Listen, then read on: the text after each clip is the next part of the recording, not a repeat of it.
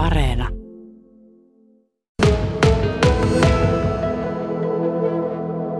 Siis viime vuonna muistan ihan kun mä täältä keräsin ja kuvasin.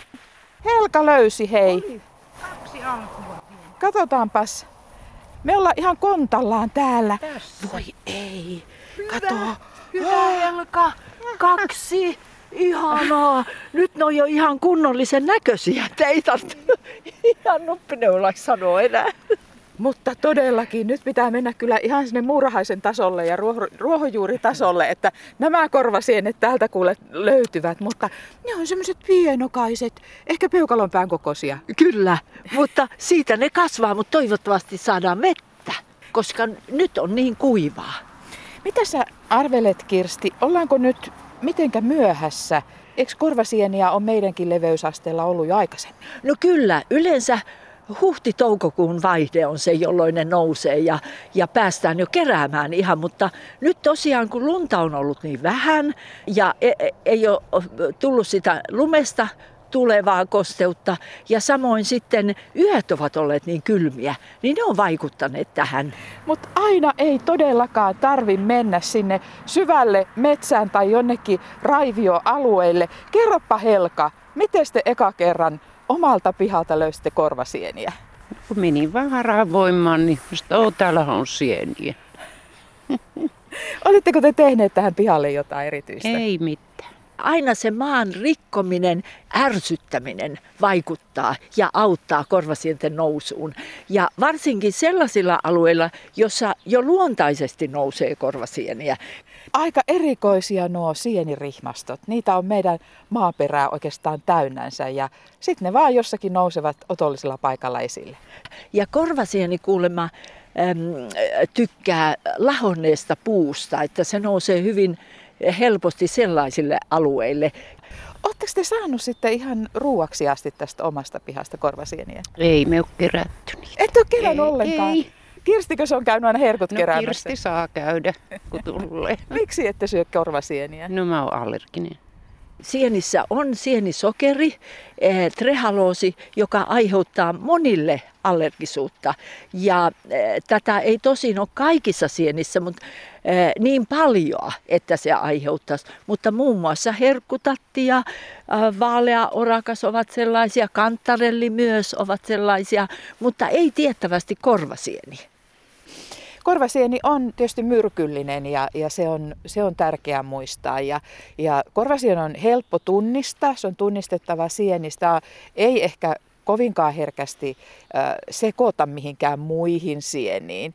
Äh, tosin esimerkiksi huhtasieni voi olla sellainen, johon sitä, sitä saatetaan sekoittaa, mutta ai niin, sulla on täällä kuule meille ihan näytettä kuule pakkasesta huhtasientä. Oletko Suomesta sitä löytänyt Että, kuitenkin? kyllä, ihan ää, aika läheltä meidän kotia.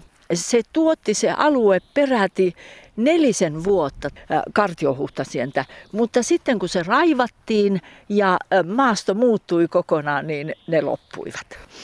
Huhtasienihän on aika harvinainen, harvinaistunut, kun se on yleensä ollut tällaisten paloaukeiden sieni ja nyt sitä esiintyy aika vähän. Sen takia se ei ole niin tuttu ihmisille kuin korvasieni, jota kuitenkin löydetään joka kevät. Keski-Euroopassa huhtasieniä on paljon ja ranskalaiset ainakin rakastavat huhtasieniä. Kyllä, ja se on heille morelle ja, ja he valmistavat sen eh, niin, että halkaisevat sen, koska sehän on niin kaunis pinnaltaan, ja paistavat vähän voissa ja lisäävät kermaa.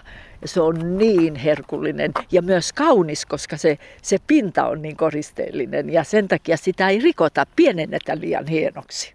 Suomen Sieniseuran Facebook-sivulla kävi kova keskustelu siitä, että Netflixissä oli ollut tällainen kokkiohjelma, jossa oli tehty väärä käännös. Siinä oli käännöstekstissä oli, että ei kun heittää vaan pannulle suoraa korvasieniä. Ja sitten kun siinä oli kuunneltu, niin englanniksi tietysti puhuttiinkin huhtasienistä. Hengenvaarallisia käännöksiä voi olla. Oletko törmännyt esimerkiksi käännetyissä sienikirjoissa tai jossakin muussa tällaiseen aivan järkyttävään virheeseen? No en tosiaan ole törmännyt, että mitä meillä on käännetty sienikirjoja, ne on kyllä ihan, ihan oikeaa tekstiä. Ja toi on toi on tosi tärkeää huomioida, koska to, tosiaankin huhtasieni on myrkytön, sitä ei tarvitse käsitellä. Se on kauppasieni, kolmen tähden sieni ja tosi herkullinen, niin kuin korvasienikin. Mutta erotuksena on juuri se, että korvasieni sisältää kyromitriiniä, joka on siis hengenvaarallinen tappava myrkky ja vielä haittuva myrkky. Että sen, sen saa siis keittäessä, se liukenee veteen kuivattaessa haittuu suurimmaksi osaksi, myös opastetaan, että jos sulla on suuri korvasienisaalis vaikka ja kuljetat sitä autossa, niin hyvä tuuletus on tarpeen. Samoin keittäessä tietenkin. Kaksi kertaa viisi minuuttia runsaassa vedessä niin, että vettä on suunnilleen kolme kertaa enemmän kuin sieniä ja huuhdellaan välillä ja valutetaan välillä ja se viimeinen huuhtelu on myös siis toisen keittokerran jälkeen vielä se viimeinen huuhtelu ja valutus.